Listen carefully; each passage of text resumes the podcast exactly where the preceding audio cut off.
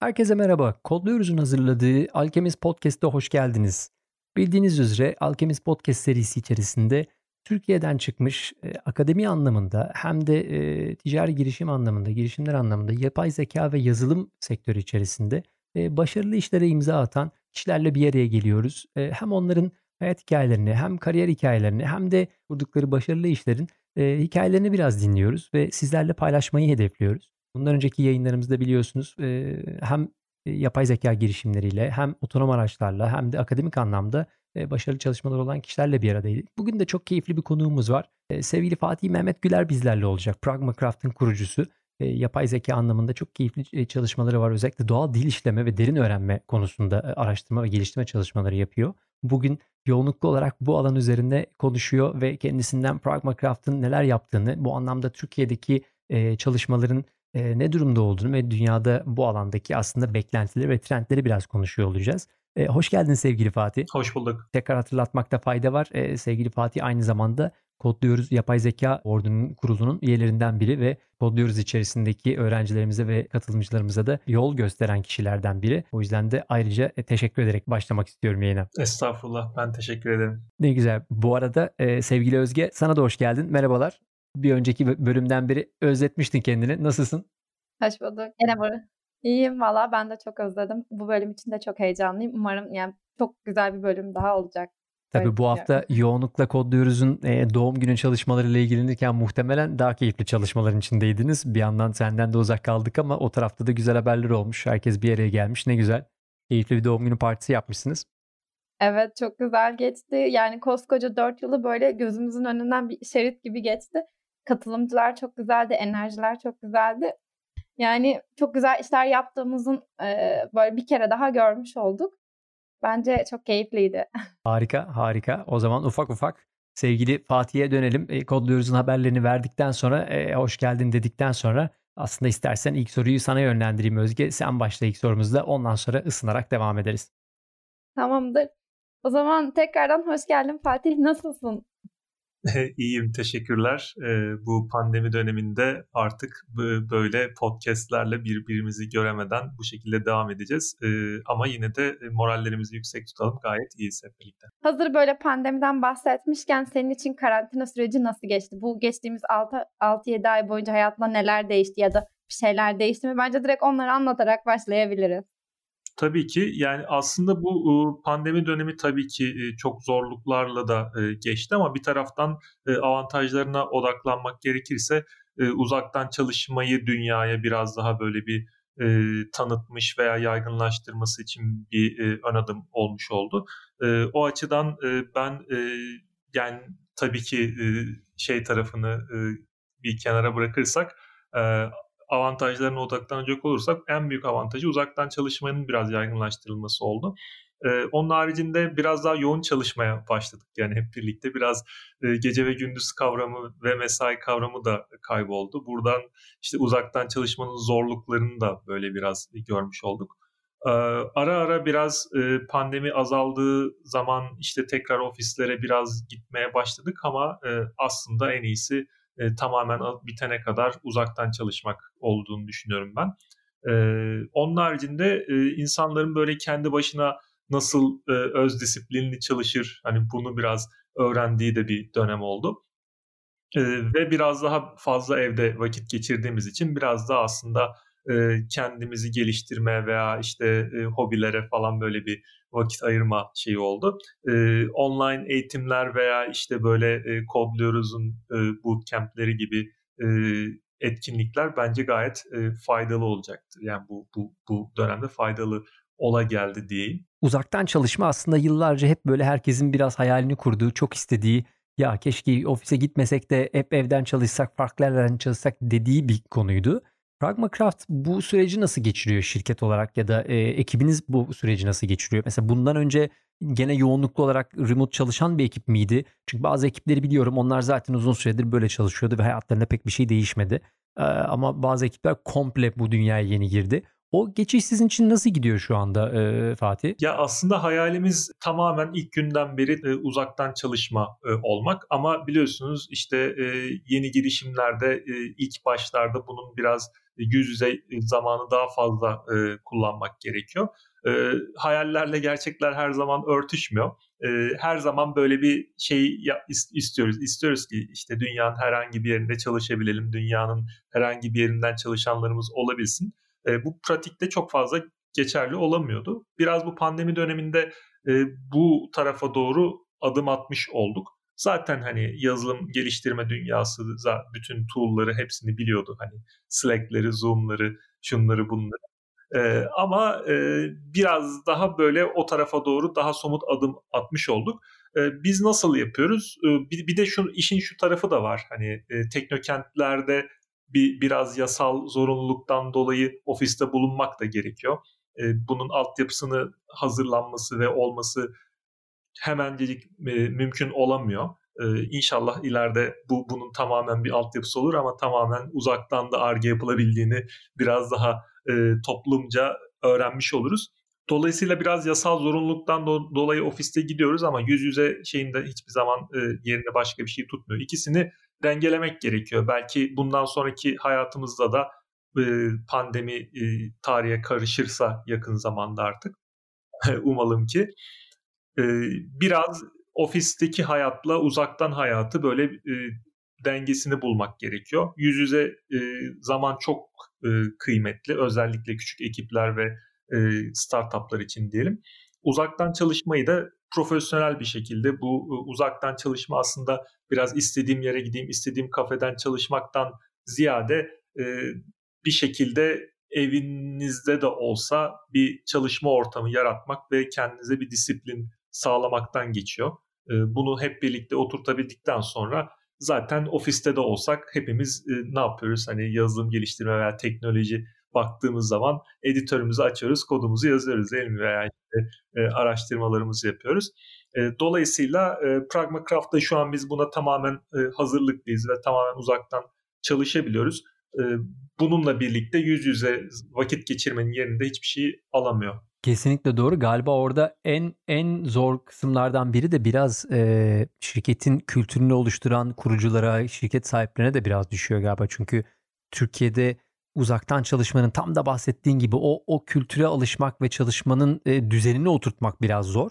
Bence sadece Türkiye için değil, dünyada da büyük ihtimalle aynı problemi insanlar yaşıyor. Çünkü ofiste çalışma düzeni artık yıllardır, 10 e, yıllardır artık oturmuş vaziyette. Ama hani evden çalışacağım deyince işte o kafeden çalışma keyfi önce bir ağır basıyor ama gerçekten aslında uzaktan çalışma e, bence ofisten çalışmaktan daha zor. Yani işte kendine ayrı bir dedike yerinin olması, ev, herkesin evin içinde böyle bir yer genelde olmuyor hep aynı odayı kullanıyoruz. Bu bir süre sonra psikolojik olarak da aslında bir zorluk. İşte e, ev içindeki o haleti rüyeyi de halletmek lazım. Aslında herkesin kolay kolay e, altından kalkabileceği bir şey olduğunu da pek düşünmüyorum açıkçası. Uzun süredir yurt dışından Türkiye'de iş yapan biri olarak e, hani ba- bana sorduklarında genelde emin misin diye bir kere daha soruyorum o çünkü iş iş hayatıyla şeyi bayağı kesiyor bilmiyorum sizde nasıl ama hani e, özellikle Covid'de bende öyle oldu e, işle gerçek hayat, kişisel hayat sınırı gittikçe ortadan kalkıyor ve onun için ekstra efor harcamak gerekiyor. Eskiden böyle bir derdimiz yoktu tabii hani bir şekilde ofisten çıktıktan sonra kafayı boşaltabilen boşaltıyordu. Şimdi o sınırı tamamen ortadan kaldırmışız gibi hissediyorum ben. Kesinlikle çok büyük öz disiplin gerektiriyor. E, Pragmacraft'ın ilk yıllarında ben de e, daha, daha çok e, böyle çalışanlarımızla birlikte başlamadan yalnız çalıştığım dönemlerde e, bu e, ev, evden çalıştığım dönemler oldu. E, çok ciddi bir öz disiplin gerektiriyor. E, çalıştığınız oda sadece sizin ofisiniz olması lazım ve o, o ofisin e, kapısını kapattığınız zaman her şeyi arkada bırakmanız lazım. Yani böyle 9-6 olmayabilir tamam ama kendinize bir zaman e, belirlemeniz lazım. O zaman mesai, o mesaide, o odada her şey olur ve çıktığınız zaman kafanızdan e, işle ilgili her şeyi atıp biraz böyle e, normal hayata dö- dönmek gerekiyor. E, çok ciddi bir öz disiplin gerekiyor. Bu öz disipline ülkecek çok hazır olmayabiliriz. E, ama biraz e, her, her zaman da her şey yerli yerinde olmuyor. Biraz da bu tarz zorunluluktan da öğreniyoruz. Hızlı adapte de olabilen bir ülkeyiz. Biraz da e, avantajlarımıza bakacak olursak e, uzaktan çalışmaya da hızlıca adapte olabiliriz. Bunun da çok ciddi faydaları olacak sonuçta hani e, iş iş gücü e, global iş gücü yani herkes her yere çalışabildiği bir dünyada e, insanların da fırsatlara erişimi açısından da olsun. Burada mesela e, genelde Türkiye'de bütün sektör İstanbul'dadır Doğru. ya artık bu değişiyor. Artık e, çok daha e, böyle nitelikli iş gücüne erişim e, fırsatımız da oluyor.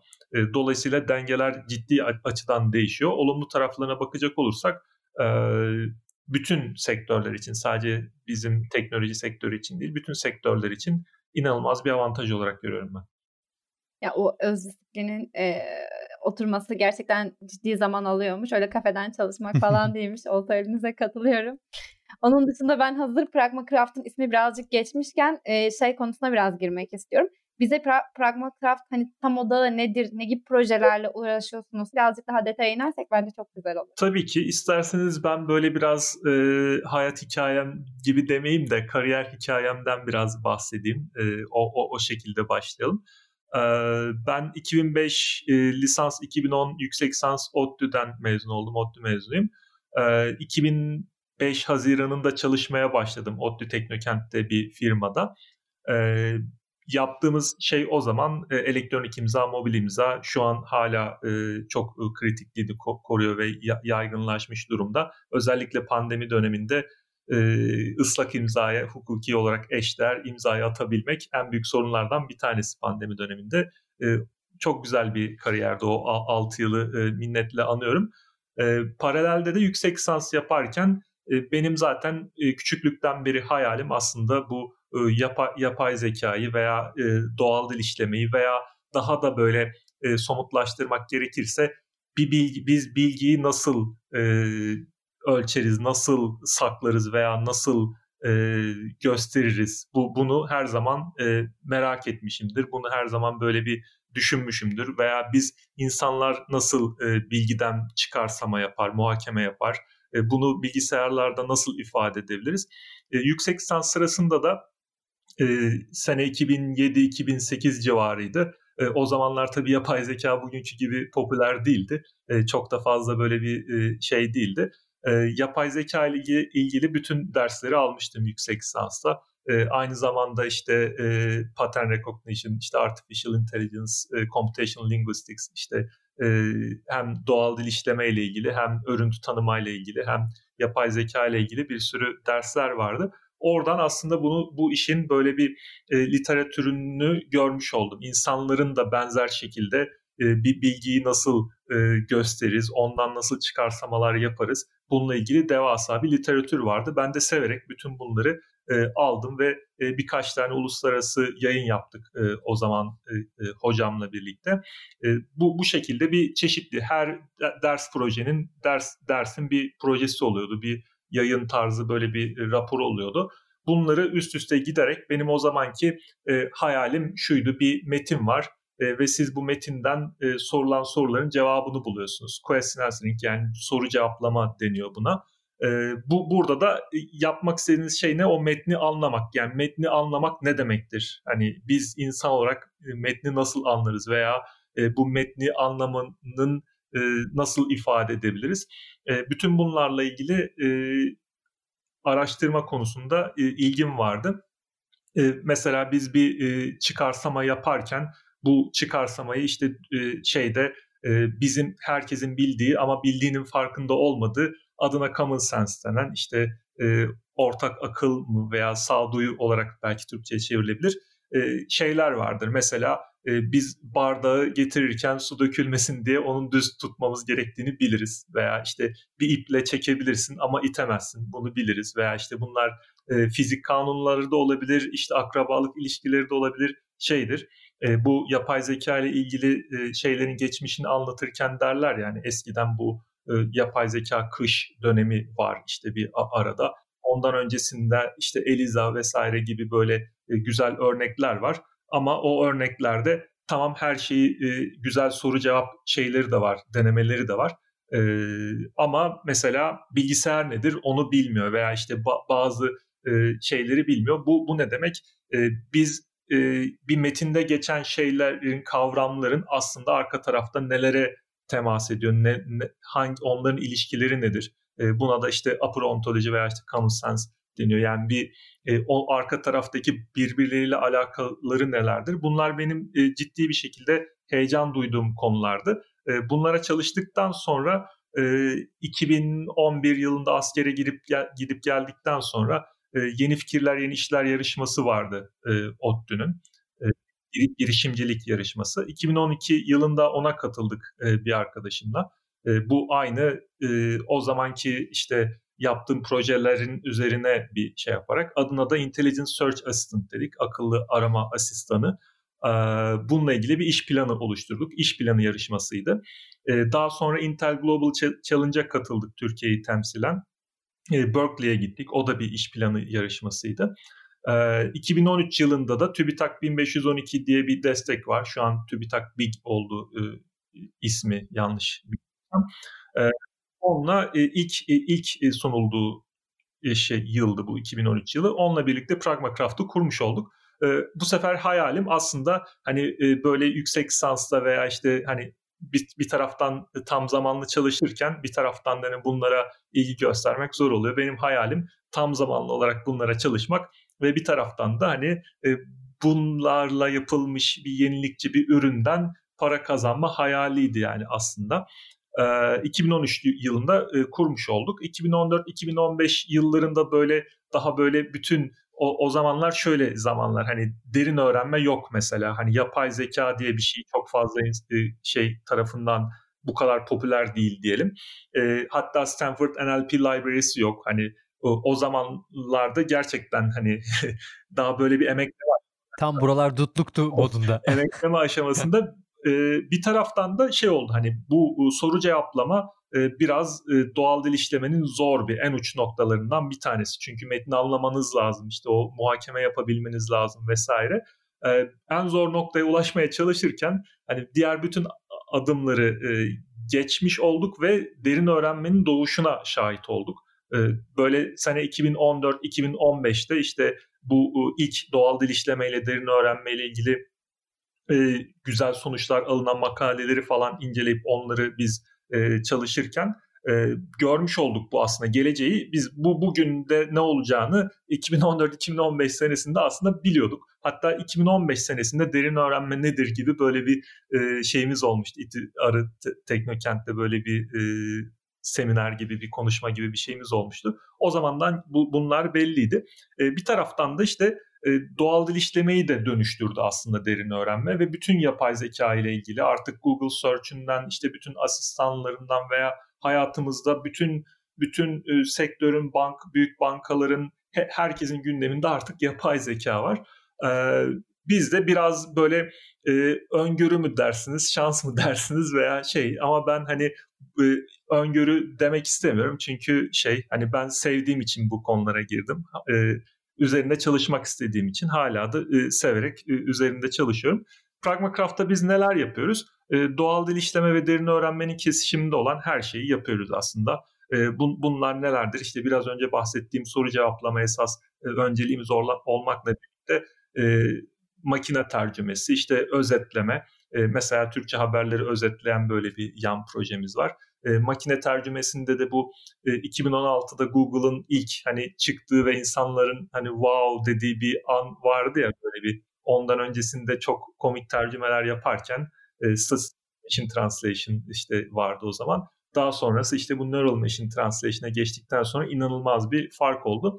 Biz o tarihten önce aslında benzer sonuçları elde ediyorduk. Yani biz o e, Türkçe, İngilizce için çok güzel sonuçları e, yapıyorduk ve e, profesyonel tercümanlarla birlikte kullanıyorduk.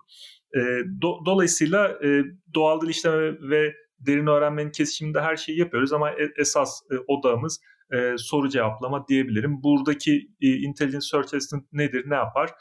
Siz mesela bir Google'da bir arama yaptınız, önünüze bir sürü e, sayfalar çıktı. Bunların hepsinde tek tek girip hepsinden tek tek okumuyoruz değil mi? Genelde böyle geçiyoruz ya da ilk sayfaya bakıyoruz. E, oradaki hayal şuydu. Biz aklımızdaki soruyu yazalım ve o sorunun cevabını her sayfadan veya bütün sayfalardan getirsin, cevabını gö- göstersin. E, bu fikir böyle e, bu fikrin 2011-2012 yıllarında olduğunu e, varsayarsanız aslında e, zamanının çok ötesinde bir fikirdi. Zamanla tabii Google answer snippet'ları yaptı veya şeyleri yaptı. Ama yine de e, mesela bütün sayfalarda çalışmıyor veya bazı işte personalization, işte kişiselleştirme için herkese farklı sonuçlar gelebiliyor gibi. E, bu burada inanılmaz bir e, şey var, fa- fayda var. Aynı zamanda kurumların kendi iç, içlerindeki bilgi birikiminin aranması ve daha iyi böyle bir cevaplanması ile ilgili e, çok büyük fırsatlar var. E, özetle bu yıllar boyunca böyle bir şeyin e, vizyonumuzun biraz daha böyle doğru zaman ve doğru teknoloji ve doğru e, işte e, insanların buna hazır olması gerektiğini gördük. Biraz e, zorlu yıllar geçirdik ama artık e, her şey daha olumlu. Hem teknoloji e, doğru zamandayız hem e, şey olarak veri olarak e, yeteri kadar verinin olması da e, önemli. Kadro olarak da yeteri kadar iyi bir e, yetenekli kadronun olması da önemli. E, ondan bahsedeyim. E, işte ilk başlarda da daha çok kendi başıma çalıştığımdan bahsetmiştim işte bu home office çalışma mevzusunda da. Daha sonrasında birbirinden değerli çok güzel arkadaşlarla çalışma fırsatı bulduk. İlk başta Gözde ile çalışmaya başladık. Gözde İTÜ'de doktora yapıyordu. Şu an Almanya'da postdoc'unu bitiriyor, tamamlıyor. Daha sonra da e, işte bu e, bir, bir şekilde bu yapay zeka eğitimleri vesaireler verirken tabii böyle pırıl pırıl insanlarla tanıştık. E, böyle işte liseden olimpiyatçı olan işte matematik çift anadallı veya işte yurt dışında doktor yapmış gibi çok çok birbirinden değerli arkadaşlarla e, tanıştık ve onlarla çalışma fırsatı bulduk. Aslında o en çok gurur duyduğum konulardan bir tanesidir. Kendimden daha zeki insanlarla birlikte e, çalışıyor olmak. E, çünkü bu insanlar herhangi bir yerde işte Google'larda, Facebook'larda çok rahat çalışabilirken hani birlikte benimle birlikte çalışmaları çalışmayı tercih etmeleri benim için büyük bir gurur kaynağı. Ee, özetle hem ARGE e, şeye yakın, teoriye yakın ARGE diyelim hem research paper'larını okuyup onları reproduce edebiliyoruz. Kendimiz de research yapıyoruz. Bir taraftan da e, yazılım geliştirmeye de çok hakimiz. E, üç tane e, kümenin kesişim kümesini olmak istiyoruz diyelim. Hem yapay zeka hem yazılım geliştirme ve süreçlerinde bunlara hakim olmak hem de algoritma. Bence hani bu üç kesişim kümesinde olan bir ekibiniz varsa zaten geri kalan her şey teferruattır diyebiliriz. Benim de dikkatimi çekip notumu almıştım burada. Üzerine senin bastırarak söylediğin iki şey. Biri ekip kurmanın önemi, doğru ekibi kullanmak, kurmak. İkincisi de doğru yer doğru zaman kısmı. Aslında ikisi içinde bir soru yönlendireceğim şimdi sana hazır tam yerine gelmişken. Sıklıkla aslında şey çok konuşulur ya bu benim daha önce aklıma gelmişti. Biz bu ekiple işte şunu daha önce çalışmıştık ama olmadı. Hatta yakın bir zamanda dünyada önceki gün galiba Twitter'da yine böyle bir tanıdığım arkadaşım paylaşmıştı. Ya işte şu firma şunu şimdi duyuruyor ama biz bunu 8 sene önce yapmıştık. Daha dünyada kimsede yoktu. Gibi deneyimler aslında çok yaşanıyor. Bunlar, bunun arkasında da aslında sistematik bir takım şeyler var. Hani dediğin gibi doğru yer, doğru zaman, doğru ekip e, ya da kullanıcının ona o ürüne hazır olup olmaması ya da altyapı gibi Oradaki deneyim süreci size ne ne ne kattı, ne öğretti ya da ne götürdü sizden? Bence çok güzel bir soru, çok yerinde bir soru. Biz bazen zannediyoruz ki hani yazılımcılar olarak da, girişimciler olarak da veya teknoloji insanları olarak da hani dünyadaki ilk fikir bizim aklımıza geldi. Dolayısıyla biz bunu yapacaktık ama işte biz yapamadık, başkası yaptı vesaire gibi. E, oysa ki hani girişimcilikte bir tavsiye vardır yani fikirler hiçbir şey ifade etmez. Hani önemli olan uygulamadır. Dolayısıyla o fikir aynı zaman aynı anda bir sürü insanın aklına gelmiş olabilir. Yani son, sonuçta e, hepimiz benzer insanlarız. Birimizin aklına gelen başkasının da aklına gelebilir. E, dolayısıyla bu e, bence şeydeki başarıyı en önemli, en çok e, etkilen unsur bu. E, hepimizin aklına bir takım fikirler geliyor ve biz bunları yapmak için belki adım atıyoruz, belki atmıyoruz, belki biraz adım atıyoruz sonra işte demoralize olup bırakıyoruz. E, girişimciliğin arkasındaki sır aslında pes etmemek. Biraz da işte e, başarılardan daha doğrusu şeylerden öğrenmek. O oradaki başarısızlıklardan veya denemelerden öğrenmek. E, sürekli denemeye devam etmek gerekiyor. Hızlı hızlı işte başarısız olmak gerekiyor diyelim. Hızlı deneyler yapmak gerekiyor ve bu şey içgörü zamanla oluşuyor. İlk başta da ilk ilk mesela biraz e, tesadüfi değil mi yani? İlk bir şey aklınıza geliyor ve onu yapıyorsunuz. O da çok tutuyor. işte çok başarılı oluyorsunuz. Oysa ki öyle değil. Hani bizim bugün başarı hikayelerini dinlediğimiz bir sürü girişimciliğin şeysi aslında olay olup bittikten sonra geçmişe bakıyoruz ya. Oysa ki onun gerçek hayatında böyle mesela benim çok sevdiğim Founders at Work diye bir tane kitap var. Bu girişimcilerin erken aşama hikayelerini böyle mülakat şeklinde anlatan bir kitap. O onu orada görüyoruz ki aslında şey değil yani herkes böyle ilk başlarda o kadar belirsizlik var ki böyle mesela Gmail hani orada Google'da çalışan birisinin aslında e, hobi projesiymiş. Hatta bir keresinde işte hard diskler fail olmuştu. Onların işte iç, içinden e, kurtarmaya çalışırken ki fotoğrafı var. Veya işte Adobe'nin hikayesi var, şeyin hikayesi var. E, inanılmaz hikayeler var. Onu okuduğunuz zaman aslında direkt aklınıza şu geliyor. Yani aynı hissiyatı hissediyorsunuz. Bir girişimcinin e, startup'ın başlangıcındaki hissiyatı hissediyorsunuz. Hep böyle bir e, şey e, emotional roller coaster derler ya hani böyle bir hep bir bir, bir çok e, çok mutlusunuzdur yani her şey çok yolunda gidiyor yaşasın her şey çok güzel olacak aradan her bir şey çok basit bir olumsuzluk olur. Bu sefer her şey çok kötüye gidiyor gibi denir. Hani bunu aslında yönetebilmek yani girişimciliğin e, olayı bu bu duygu durumunu yönetebilmek bununla barışık olmak veya bu bununla e, bundan zevk almaktan iyisi e, Do, dolayısıyla e, fikirler hepimizin aklına gelebiliyor. Benim bu fikir sonuçta benim ilk aklıma geldi diye demiyorum. Ben sadece hani öyle bir vizyonum vardı ve ben o vizyonda e, pes etmeden yürüyebildim ve bugün doğru nokta bugünmüş. Yani o zaman e, doğru teknoloji değilmiş. Hani insanlar hazır değildi. Bunun mesela e, çok uzun zaman oldu. IBM Watson diye bir şey vardı mesela. O 2011'lerde falan böyle bir yarışma yarışmada insanları yenmişti. Evet şeyde e, bu ondan sonra işte asistanlar çıktı, Siri'ler çıktı. Hani insanların, tüketicilerin bu noktaya gelmesi kolay olmadı. E, inanılmaz böyle bir aşamalardan geçti. Dolayısıyla biz tek başımıza bütün her şeyi kontrol edemeyiz. Hani insanların tüketicinin buna ne kadar hazır olduğunu, teknolojinin ne kadar hazır olduğunu, işte nitelikli kaynak bulmanın ne kadar hazır olduğunu e, bunların hepsi bizim kontrolümüzde değil. E, ama ne yapabiliriz? Denemeye devam edebiliriz veya işte farklı e, bakış açılarından e, yaklaşmaya devam edebiliriz. E, dolayısıyla yani so, sorunun cevabı bence şey hani bu buradaki şey e, biraz sebat, biraz e, işini sevme. Sonuçta işinizi seviyorsanız hani bugün e, bir girişim hikayeniz varsa küsmemek yani öze, özetle küsmemek. Bir şey yaptınız ve olmadı. E, en kötü ne olur? Başka bir işe girersiniz. Hani oradan devam edersiniz. Sonra tekrar denersiniz veya işte biraz bazen başarılı olursunuz falan. Yani ülkemizin de şartlarını düşündüğümüz zaman gerçekten zor. Hani e, bu buradaki en büyük problem ne? Hani yatırımdır veya işte nasıl finanse edeceksiniz değil mi? Hani bir girişiminizi. E, yatırımcı ekosistemine mesela ben e, o zamanlar şey gibi düşün. Hani sene 2010'lar e, insanlara yapay zekayı nasıl anlatırsın? Hani buna veya işte tabii hani, ona bir de girişimci bulunacak, yatırım alınacak. Önce ikna edilecek. Evet de hani bunun böyle bir pazar olduğuna ikna etmeniz gerekiyor, şey yapmanız gerekiyor. Do- dolayısıyla e, şey de çok kötü yani böyle bir zor şartlar e, hani tamam çok zor şartlarda çok zordur da e, zor şartlar biraz da e, motive de edebilir. Hani e, öldürmeyen şey güçlendirir gibi düşünebiliriz. Hani bazen e, önemli yani kolay şartlar olsaydı sınırsız kapital olsaydı sınırsız işte e, kaynak olsaydı iş gücü olsaydı herkes bir şeyler yapabilirdi. Yani önemli olan bu e, şeylerde zor şartlar altında yapmak.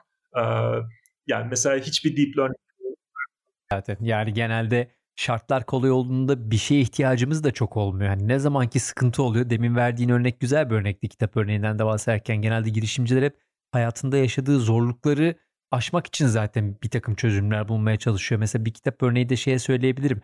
Ee, Jim McKelvey'nin işte bizim kodluyoruz'un e, kız kardeş organizasyonu Launchcode'un kurucularından aynı zamanda ödeme sistemleri e, Square'in de kurucularından biri. Hatta o da yeni bir kitap çıkardı e, Innovation Stack diye.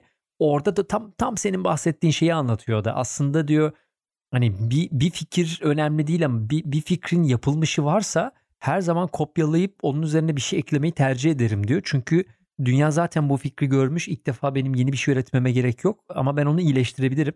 E, ikincisi de tabii ayakta kalabilmek çok önemli. Hani e, bir sıkıntıyı bulduk ve doğru çözümü biliyoruz ama bunu çözene kadar yıllar boyunca ayakta kalabilecek misiniz? Hani bir sürü tokat yiyorsunuz çünkü.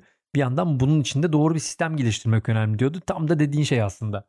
Evet yani buradaki aslında mantalite şey hani ben bunu bu bunu yapmak benim 10 yılımı alacaksa ben 10 yıl boyunca buna kendimi biraz adıyor muyum? Veya işte ben ne istiyorum? Hani ben bu girişimciliği veya yapmak istediğim şeyi yazılımcılığı neden yapıyorum? Hani bu, bu biraz bunların da sorusunu sorup cevabını aramak gerekiyor. Bazen işte birazcık başarılı olmuş veya işte başka bir ekibe katılmak da bu arada çok şey daha iyi bir seçenek olabilir. Ben bugünkü aklımla düşünüyorum. Eğer şu anki şirketim gibi bir şey olsaydı ben hani onda çalışmak daha daha güzel, daha keyifli olabilirdi. Çünkü gerçekten çok zorluklar yaşıyorsunuz. Gerçekten çok e, şeyler olabiliyor. E, ama hiçbir zaman pes etmemek lazım. İnsan her zaman böyle bir e, ben kesinlikle böyle bir girişimcilik serüveni aklında olan herkese denemesini tavsiye ediyorum. Çünkü hani ileride bir zaman böyle ya keşke diyeceğinize hani böyle acaba nasıl olurdu diyeceğinize yaptım denedim oldu veya olmadı demek e, çok daha büyük bir şey. Yani bunun e, buradaki önemli nokta ne? Hani kendinizi çok çok zora sokacak borçlar veya işte hani du- durumlara girmeyip hani e, son sonuçta e, başı sonu belli, e, süper, belirli süper. bir e, şeylerle Orada yapmak. bol. Özgürcüğüm, e, en ne iyisi. diyorsun? E, bu şekilde evet. Evet ya çok güzel anlatıyor. Çok çok keyifli anlatıyor. Bölemedim ama bir noktaya geri dönmek istiyorum. Hazır böyle yapay zeka ile de alakalı konuştuğumuz için. Yapay zeka ve derin öğrenmenin yükselişine şahit olduğundan bahsettin az önce. Ama bir yandan da çok çeşitli senaryolarda büyük veri ve yapay zeka korkulacak bir şey olarak sunuluyor bize. Hani bu noktada ben şeyi sormak istiyorum. Yapay zekadan korkmadan büyük veri ve yapay zekayı büyük sorunları çözecek şekilde toplumların merkezinde yer alacak modelleri oluşturabilir miyiz? Dedim hazır böyle bölemedim ama bölmüşken direkt yapay zekaya geri dönmek istedim. Evet çünkü genelde çok çok güzel bir yer oldu bu Özge. Genelde hani şey olur ya e, korku senaryolarını yaymak genelde herkes için daha kolaydır. E, çok güzel bir yere geldik bence. Ya zaten korku senaryo olan senaryolarını yayanların kim olduğuna baktığımız zaman aslında bu konuda e, araştırmacı olmayanlar, daha çok futuristler veya işte hani böyle bir esas işi bu olmayanlar olduğunu görüyoruz. Daha çok e, esas bu işi olan veya yıllardan beri e, bu işe e, emek verenleri düşündüğümüz zaman mesela Jan LeCun var işte e, şey var işte e, bir bir sürü e, kahraman var, adsız kahramanlar var, adsız ve adlılar da var. Bir bir taraftan meşhur olanlar var, bir taraftan da meşhur olmayanlar var. İki hepsi e, eşit derecede kahraman benim için. E, bu kahramanlara baktığınız zaman hani ben de naçizane böyle düşünüyorum e, yapay zekanın korkulacak noktaya gelme ihtimali belki vardır ama ondan çok çok çok uzağız. E, yani şu an için e, bir hayatımızı kolaylaştıracak, belki gelir dağılımını e, daha adaletli hale getirebilecek veya günlük e, işlerimizi kolaylaştıracak veya toplumsal sorunlarımızı çözecek e, noktaya getirmeyi kurgulamak, ona konsantre olmak bence çok daha e, faydalı herkes için. Eğer bu ileride bir tehdide dönüşürse bunun için nasıl bir regülasyon yapılır? Tamam düşünelim, kesinlikle düşünelim. Ama bugün öyle bir e, risk söz konusu değil. Hani e, bu şeyler falan var ya işte GPT-3 çok tehlikeli bunun için paylaşmıyoruz falan. Bunlar aslında biraz şey işte hani PR e, şeyleri. E, yoksa şu an için e, keşke öyle olsa. Hani biz istediğimiz şey ne? Hani Artificial General Intelligence denen işte yapay zekanın böyle bir insanlar kadar muhakeme yapabilmesi veya düşünebilmesini hayal ederiz ya. o noktadan çok daha uzağız. Hani bu, bu, bu yüzden bence o korku senaryolarına şu an için gerek yok. Bunlar araştırmaların önünü engeller. Mesela bir regülasyon konulduğunu varsayalım. Yapay zeka araştırması yapmak için şu şu şu şartların, şu şu şu sertifikaların alınması gerekiyor gibi bir şey olsa çoğu startup yapamayacak. Oysa ki startuplarda işte açık kaynak yazılımlarda bunların hepsi e, bunu destekleyen, bu araştırmayı bir sonraki noktaya taşıyan e, unsurlar, yayılmasında e, faydalı olan unsurlar. Yazılımın işte açık kaynağın bu kadar ileride olmasının, diğer sektörlere göre çok daha inovatif olmasının sebebi bu. E, insanların e, giriş bariyerinin e, düşük olması. Biz büyük veriyi işte toplumun merkezinde nasıl konumlandırabiliriz, nasıl yapabiliriz? Bence bunun için bir farkındalık önemli. Hani herkesin işte yapay zeka nedir, ne yani çok böyle bir havalı bir kavram ya. Aslında yapay zeka dediğimiz şeyin çoğunluğu pratikte derin öğrenme veya işte makine öğrenmesi. İşte o nedir? Veriden öğrenen algoritmalar. E, aslında hani konu çok böyle e, basitçe insanlara böyle indirgenebilirse, anlatılabilirse veya bunlarla neyin mümkün, neyin mümkün olmadığı anlatılabilirse böyle insanların bunu e, kucaklaması çok daha kolay olacaktır. Mesela sağlık konusunda ben çok çok e, faydaların olabileceğini düşünüyorum.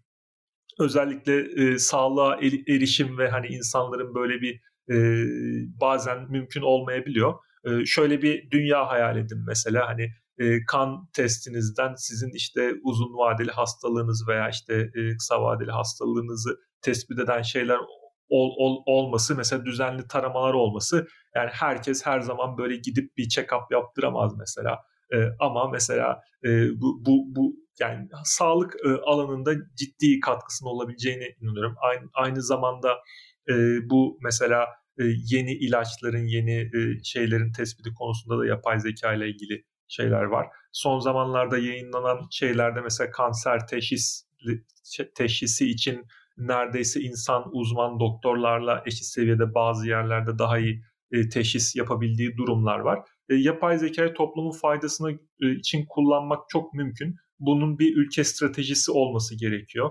E, bunun için bir toplumsal fark, farkındalık yaratmak gerekiyor. İşte e, kurumların da işte firmaların da bunun için bir veri altyapısı, yapay zekanın yakıtı nedir ve veridir değil mi? Hani bir veri altyapısının e, oturtması ve bu bunun için işte büyük veri veya işte veri analitiği konusunda yetkinliklerini geliştirmesi gerekiyor. Bununla birlikte e, çok daha verimli, çok daha belki e, insanlara faydası dokunacak gelecek mümkün bu şartlar sağlandığı zaman. E, işte bizim de hep birlikte işte kodluyoruz olarak veya işte diğer e, sivil toplum kuruluşları olarak bu konuda e, elimizden geleni e, yapmamız gerekiyor. Ya az önce ülke e, stratejisini oluşturmanın öneminden bahsetmiştim. Bir yandan da global iş gücüne erişimden bahsettin COVID'le beraber. E, bu global rekabete giriş Türkiye'deki yazılımcılar için ne gibi avantaj ya da dezavantajları beraberinde getiriyor ya da sen bu konuda ne düşünüyorsun? Bence çok büyük avantaj getiriyor. Ben mesela şöyle aslında bu buna da biraz geçmişe dönerek biraz kendimden örnek vereceğim. Ben şeyde ben bilgisayarları çok seviyordum hani küçükken o, o, şekilde başlayayım. Commodore 64 ile programlamaya başlayan insanlar vardır ya onlardan ya, bir tanesiyim ben. Hatta ilk ilkokul ilkokula tekabül ediyor bu. Yani ortaokulda falan e, evet ortaokulda falan böyle işte Basic'le e, Commodore 64'te böyle program yapmaya çalışan diyelim e, taraf. E, böyle olunca ben e, lisede de mesela e, yazılım yapmaya devam etmek için e, Anadolu Teknik Lisesi bilgisayar bölümünü böyle kazanmıştım tırnak içerisinde. E, normal şartlarda mesela fen lisesine falan da gidebiliyordum. Puanım yetiyordu. E, ondan sonra ben liseye başladıktan sonra ne oldu? İşte katsayı işte şeyi oldu falan hani meşhur meslek lisesi e, konuları her sene bir şeyler değişir. bilirler. evet o zaman şöyle bir şey olmuştu işte ben e, bilgisayar e, lisesine gidiyorum programlama yapabiliyorum işte orada bayağı kendimi geliştirebiliyorum. Ama bilgisayar mühendisliğini tercih edemiyorum mesela. Böyle bir e, abukluk vardı. Hani böyle bir e, ek puan e, verilmemesi. Çok moral bozucu ya o, o zaman bir genç için bu, bu tarz şeyler. Evet evet gerçekten öyle zamanlardı. E, dolayısıyla ben e, şeyde bilgisayar mühendisliği okuyamadım. Bu benim içimde bir ukde kalmıştır e, şeyde üniversitede. E, bilgisayar öğretmenliği okudum. Sonra yüksek lisansta işte bir e, lisans gibi bir yüksek lisans yapıp bütün e, derslere zaten e, saldırdım. E, ama şu şu şöyle bir ön yargı vardı. Ben e, üniversiteyi bitirdiğim zaman e, işte ilgili bölümlerin bilmem ne bölümlerinden mezun gibi iş ilanları falan olur ya. E, böyle çok ilginç bir ortam vardı. E, sadece üniversiteden belirli üniversitelerin belirli bölümlerinden iş alıyorlardı insanlar hani yazılımda. E, o onu şu şu yüzden şu, bu örneği veriyorum sizin önemli olan yatkınlığınız ve isteğiniz, motivasyonunuz. İnsanlar e, e, zaman ömürlerinin belirli bir dönem, döneminde de kariyerlerini değiştirmek isteyebilir. Hani 20 yıl başka bir mesleği yapıp daha sonra da yazılımcı olmaya karar verebilirsiniz. Veya daha sonra da yapay zeka araştırması yapmaya karar verebilirsiniz. Mesela meşhur bu tanıdığımız meşhur yapay zeka araştırmacıların çoğunluğunun lisansı işte bilgisayar mühendisliği veya işte bilgisayar bilimi değildir. dolayısıyla ben şeyi çok önemli görüyorum. İçinizdeki şey, neye heyecan duyuyorsunuz? En çok heyecan duyduğunuz, en çok sevdiğiniz şey neyse onu yapmak. Bunu, bunu niye söyledim? İşte ben de şeyi çok yaşadım kariyerimde ve bunu da gördüm. Hani insanların böyle e, nitelikli iş gücünü tespit edememesi. Bu pratikte çok zor bir şeydir değil mi? Özellikle beyaz yakalı işlerde de verimliliği nasıl ölçersiniz? Veya işte hani klasik böyle işe alım insan kaynakları süreçleri vardır ya. E, çoğunlukla herkes bu süreçlerin çok iyi işlemediğini bilir.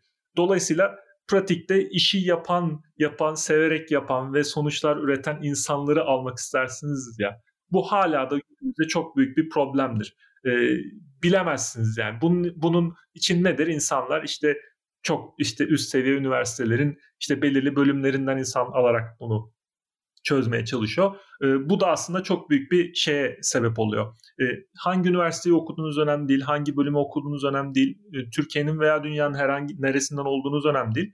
Önemli olan siz bu işi severek ve işte e, nitelikli, kaliteli bir şekilde yapabiliyor musunuz?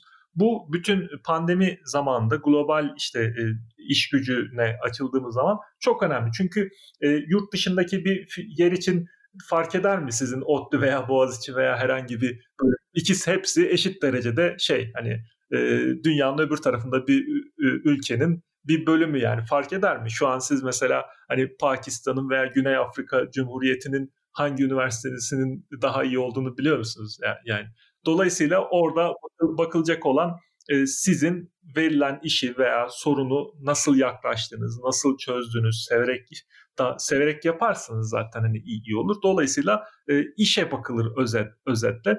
E, bu ne demek? Siz e, bu daha önceki eşitsizliklere rağmen artık e, çok da ön, ön, öne çıkan aslında işinizin e, kalitesi e, olduğu için e, çok daha e, şeyler e, bu avantaj sağlıyor ve e, avantajı bu dezavantajı ne? E, dezavantajı da aynı şey aslında. E, eskiden işte bilmem ne işte üniversitesinin bilmem ne bölümünden mezun olup işte çok iyi şartlarda belki işe girebilecekken artık hayır hani e, önem sen programlamada iyisen çıkarttığın e, iş iyiyse hani belirli bir standarda avantajı da dezavantajı da aynı aslında e, belirli bir nitelikte iş yapabilmek, e, kaliteli iş çıkartabilmek.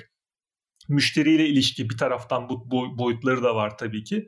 E, dolayısıyla ben bunun e, Türkiye'deki çalışan herkes için veya bu konuda çalışmak isteyen herkes için daha böyle bir e, adaletli böyle bir daha fazla fırsatlar sağlayacağını veya daha fazla adaletli e, iş bulma diyelim e, sürecinin oluşacağını düşünüyorum. Türkiye'de de mesela bazen bazı şeyleri bulamıyorsunuz. Bazı insanlar bazı konularda daha iyi oluyor değil mi? Mesela bizim hani da bazı konularda iyiyiz. İşte başka ülkelerde bazı konularda iyi. Dolayısıyla böyle bir şeyde de hani böyle bir şey vardır yani ithalat, ihracat. Yani orada bir regülasyon bir şey. Bunda da sonuçta bir, bir nevi bir regülasyonun kalkması olarak düşünebiliriz. Biz artık dünyanın herhangi bir yerinden işte e, bir ihtiyacımız olan bir şeyi temin edebiliyoruz. E, bir hizmet olabilir. Aynı şekilde dışarıya hizmet de verebiliyoruz. Bunun bence çok gelişmesi lazım. Bu konuda çok çok çok iyi e, örnekler var başka ülkelerde. Biz mesela ben Türkçedeki herhangi bir yazılımcının yurt dışındaki veya işte bu dışarıya outsource sağlayan işte Hindistan olabilir veya işte e, Ukrayna olabilir veya işte Polonya olabilir. Bunların hiçbirisinden eksik bir noktası olmadığını düşünüyorum Türk yazılımcıların. E, bununla birlikte biz sanki onlar kadar böyle bir e, dış piyasaya açılamıyoruz. Hani bence bu da bir stratejik bir mevzu. Bun, bunun önündeki engeller her neyse networking olabilir veya işte bu konuda bilinçli olarak bir çalışma olabilir veya işte bu konuda belki e, bir e, ortak platformların kurulması olabilir. E, çok büyük etki yaratacağını düşünüyorum. Çünkü bireysel olarak bunları yapmak biraz zor. Hani bireysel olarak örnekler illaki var. Hepimiz görüyoruz. Ama bunun biraz daha böyle bir kolektif olarak çözülmesi lazım.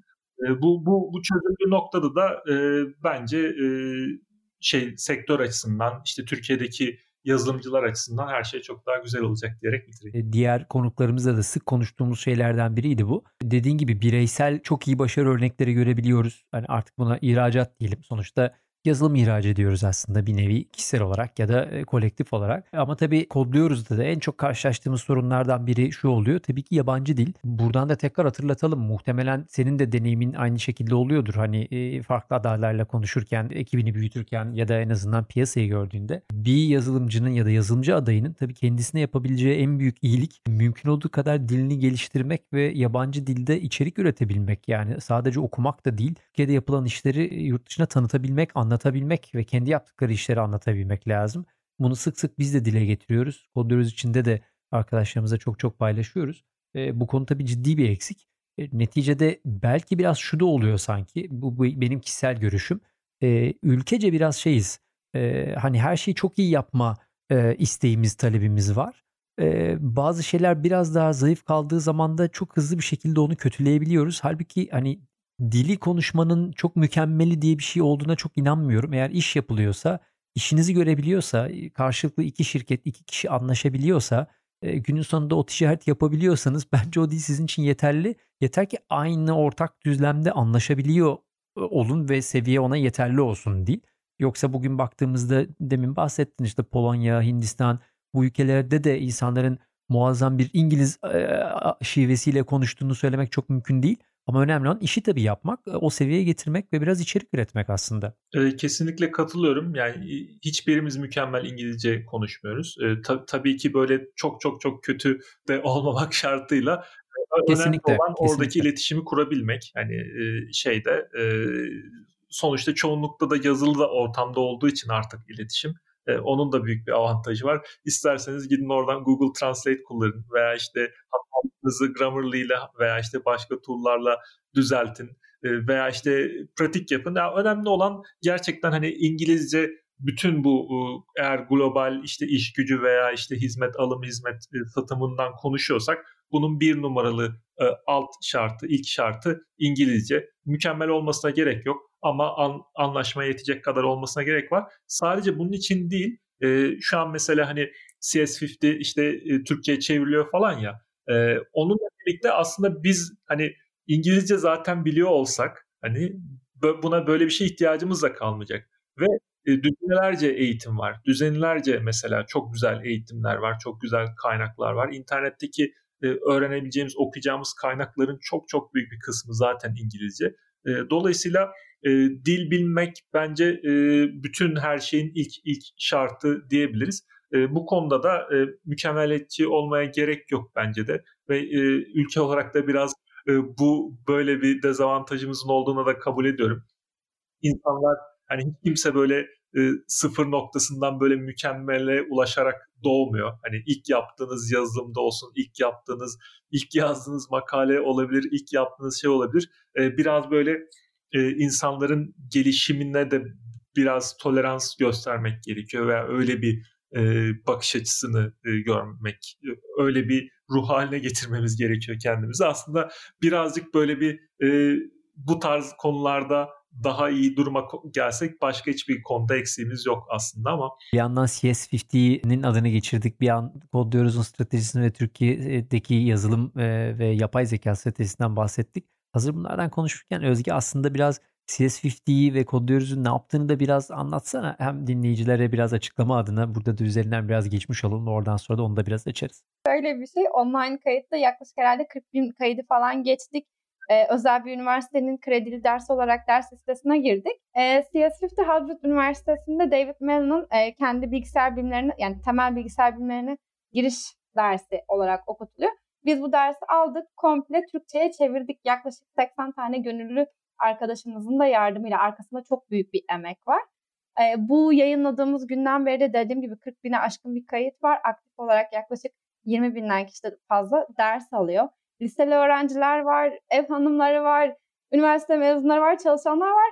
Her yaş Müthiş. grubundan insan var. E, yani, ve sonuç olarak ilk önce onu biz direkt Türkçe'ye çevrilmiş halini sunmuştuk yoğun istek üzerine altyazılı halini de getirdik. Yani yeter ki insanlar girsinler, bir şeyler öğrensinler. Zaten o 10 haftalık dersi bitirdikten sonra hani işe girebilecek seviyede de oluyorlar. o eğitimden de çıktıktan sonra yeterli değilse gene kodluyoruz zaten bootcamp'lerine gene başvurup gene ekiple birlikte olabilirler. Orada da müthiş birbirine destek olan bir şey var, ekip var. Aslında onun üzerine de şeyi sormak lazım Fatih. Fatih bir yandan Kodluyoruz Yapay Zeka Danışma Kurulu'ndaki üyelerden biri diye e, yayının başında konuşmuştuk. Fatih orada senin Kodluyoruz'la tanışman nasıl oldu? İlk Gülcan'la mı tanışmıştın yoksa zaten daha evvelden takip ediyor muydun Kodluyoruz'u? Ee, şöyle oldu. Ee, Emrah var yine e, danışma kurulunda. Ee, Emrah bana böyle bir şeyden bahsetti. Daha sonrasında Gülcan'la e, tanıştık ve e, ben de zaten ilk baştan e, hemen e, zaten e, dahil olmayı e, canı yürekten kabul ettim. E, gerçekten hani danışma kurulu böyle yapay zeka e, kurulu de, deyince böyle oradaki herkes birbirinden değerli zaten. Ben hani hiçbir şekilde e, onlarla aynı seviyede olduğum gibi öyle bir şey şeyim yok. Xerox Park'ın CEO'sundan tutun işte Microsoft Research vesaire falan. E, bir de ben varım işte. e, hepsi birbirinden değerli arkadaşlar e, bunları bir şekilde bir araya getirmiş olmak Kodluyoruz'un ne kadar aslında böyle bir vizyoner olduğunu gösteriyor. Çok büyük bir vizyon. E, çünkü normal şartlarda bu kadar değerli insanı bir araya getirmek yani çok zordur ne amaç uğruna olursa olsun. E, orada da işte Kodluyoruz'la ilgili nasıl bir yapay zeka stratejisi olabilir, işte veri bilimiyle ilgili nasıl dersler olabilir, nasıl bir yol izlenmeliyle ilgili çok güzel e, toplantılar gerçekleştirdik. Bence Türkçe standartlarının çok ve çok üstünde bir e, iş kodluyoruzun yaptığı genel, genel olarak. E, yapay zeka olarak da e, veri bilimi olarak da e, kat edilmesi gereken işte yapılması gereken bir sürü e, yol var, e, şeyler var, eğitimler var, şey var ama bunların hepsi toplum olarak bizi çok daha e, iyi noktalara getirecek. E, ben e, bir de şeyden de bahsedeyim izninizle. E, kodluyoruzun dışında da e, böyle bir e, gönüllü eğitim vesaire gibi bir benim e, daha öncesinde şeylerim oldu. E, biz e, bundan e, yaklaşık e, 3-4 sene önce Veri Bilimi İstanbul diye bir topluluk kurmuştuk. İşte bu yine e, Deep Learning'in ve veri biliminin e, e, yeni başladığı dönemlerde. E, şu onunla ilgili işte böyle gönüllü eğitimler düzenliyorduk, seminerler veriyorduk, hocaları davet ediyorduk falan. Ama biraz hani, gönüllü olunca bir, bir süre sonra işte insanların e, hayatlarında daha farklı yoğunluklar olmaya başladı ve ondan sonrasında çok fazla yapamadık. E, benzer şeyleri deeplearning.ai diye bir e, şey var. Derin öğrenmeyle ilgili bir e, kurs vardı. Bunun da işte study grup, çalışma e, grubu benzeri bir e, etkinliğini yaptık. E, orada ilk birkaç tanesini ben anlatmıştım. Burada zaten hazırlanmış şey gibi düşünebilirsiniz. İşte CS50'yi e, e, işte kodluyoruz de, dersinde işte üzerinden geçip birlikte işlemek veya işte problemlerini birlikte çözmek gibi düş, düşünebilirsiniz. Bu bu tarz eğitimler de inanılmaz fayda sağlıyor. İnsanların işte yapay zekaya hız şeyle el, ellerini artık kirleterek başlamasına sebep oluyor. Bence bu bunlar ger- gerçekten de toplumda e, bun- bunların etkilerini ileride göreceğiz. E, artık e, bu şeye de bağ- orijinal soruya da bağlamamız gerekirse hani dünyada artık hani Harvard vardı da Oxford vardı da biz mi gitmedik durumu artık artık her yerde e, Oxford var, artık her yerde işte Stanford var. E, dolayısıyla e, elimizde yani bu eskiden olduğu gibi imkansızlıklar, şeylikler yok. Artık e, biraz hani üzerimizde olan ataleti atıp e, bunları izleyeceğiz. Yani bunları yapacağız ve kendimizi geliştireceğiz. Biraz hani bahaneler insanı hep şey yapar ya işte şöyle olsaydı ben yapardım da böyle olsaydı. Artık şu an herkes her şey var. Bütün imkanlar var. Hiçbir bahanemiz yok. E, dolayısıyla e, İngilizceyi de öğrenmemiz gerekiyor. İşte o dersleri de öğrenmemiz gerekiyor. Bundan sonrası da zaten e, hiçbir e, limit yok, hiçbir sınır yok. E, yapabileceklerimizin e, bir e, sınırı yok. E, artık öyle veya böyle pandemiyle de birlikte e, yurt dışına açılım da bir, bir nebze daha kolaylaştı. Bir nebze daha insanlar sonuçta e, Silikon Vadisi'ni bile terk etmeye başladılar. Yani öyle bir Doğru, bir doğru. realitedeyiz şu an. E, dolayısıyla e, bence bu bu tarz şeylere girmenin de, yazılım öğrenmenin de, yapay zeka öğrenmenin de girişimciliğe başlamanın da tam zaman diyerek gaz vererek sonlandırıyorum. Dil konusundaki bariyeri de tamamladıktan sonra ki yani dediğin gibi dille ilgili sıkıntısı olanın da Türkiye içerisinde gerçekten sadece kodluyoruz için değil işte bir yandan e, bahsettiğim veri bilimi girişimi var. Bir yandan Inzva var. E, farklı farklı alanlarda farklı farklı çok çok güzel girişimler var. İnsanlar birbirlerine destek oluyorlar. E, bence bu konuda gerçekten bir şey öğrenmek isteyenin önü açık. E, bir önceki programda sevgili e, Meriçli kardeşlerle konuşuyorduk. Onlar da aynı şeyi söylüyordu. Harvard'dan tutun Stanford'a kadar bütün üniversitelerin bütün eğitimleri neredeyse online'da açık. E, hatta e, otonom araçla ilgileniyorlarsa bugün işte açık kaynakta bir otonom aracı yaratabilecek bilginiz de var. Hani bir deneme aracı alıp kendinize bir aracı bile otonom hale getirebiliyorsunuz şu anki bilgilerle. Dolayısıyla hani kimse şeyle gelmesin diyordu onlar da. Hani senin söylediğin gibi hani olmuyor yapamıyoruz değil. Hani eldekini nasıl büyütebiliriz ve bunun için doğru ekibi nasıl kurarız? Ya, yanıma benimle beraber aynı heyecanı duyacak kişileri nasıl bulurum aslında sorusu daha önemli bir gözüküyor. O yüzden çok güzel bir şey söyledin. Bence kodluyoruz, inziva gibi sivil toplum kuruluşlarının, örgütlerinin, işte organizasyonların inanılmaz derecede öneme burada role ve öneme sahip. Bir, bir şekilde bireysel olarak bir çok fazla bir şey yapamıyorsunuz değil mi? Hani böyle bir kolektif bir şeye gelmesi lazım. Bir organizasyon olması lazım. Bir birlikte ben mesela tek başıma e, otonom araba yapamam herhalde değil mi? Mesela böyle bir, bir insanlarla bir ekip ol, olması lazım veya işte bu bir e, bir e, fasilitatör yani böyle bir e, mesela kodluyoruzda e, yazılım öğrenen bir sürü insan ve bunun bir e, komünitesi oluşuyor değil mi? Yani buradaki belki do, doğru e, kelime topluluktur. E, önemli topluluklar. Diğer alternatif de şu benim e, Türkiye'den çıkan başarılı startupların, başarılı girişimlerin, e, başarılı firmaların e, bir şekilde bu bunu daha sonrasında bu e, toplulukları oluşturması. Hani gön, gönül ister ki işte Pragmacraft çok çok büyük olsun, e, unicorn olsun, milyar dolarlık şirket olsun ve Türkiye'de araştırma enstitüleri açsın. İşte bu bu tarz oluşumları fonlasın. Hayalimiz bu şeklinde söyleyeyim. önemli olan artık bütün imkanlarımız var ama organize olmamız lazım.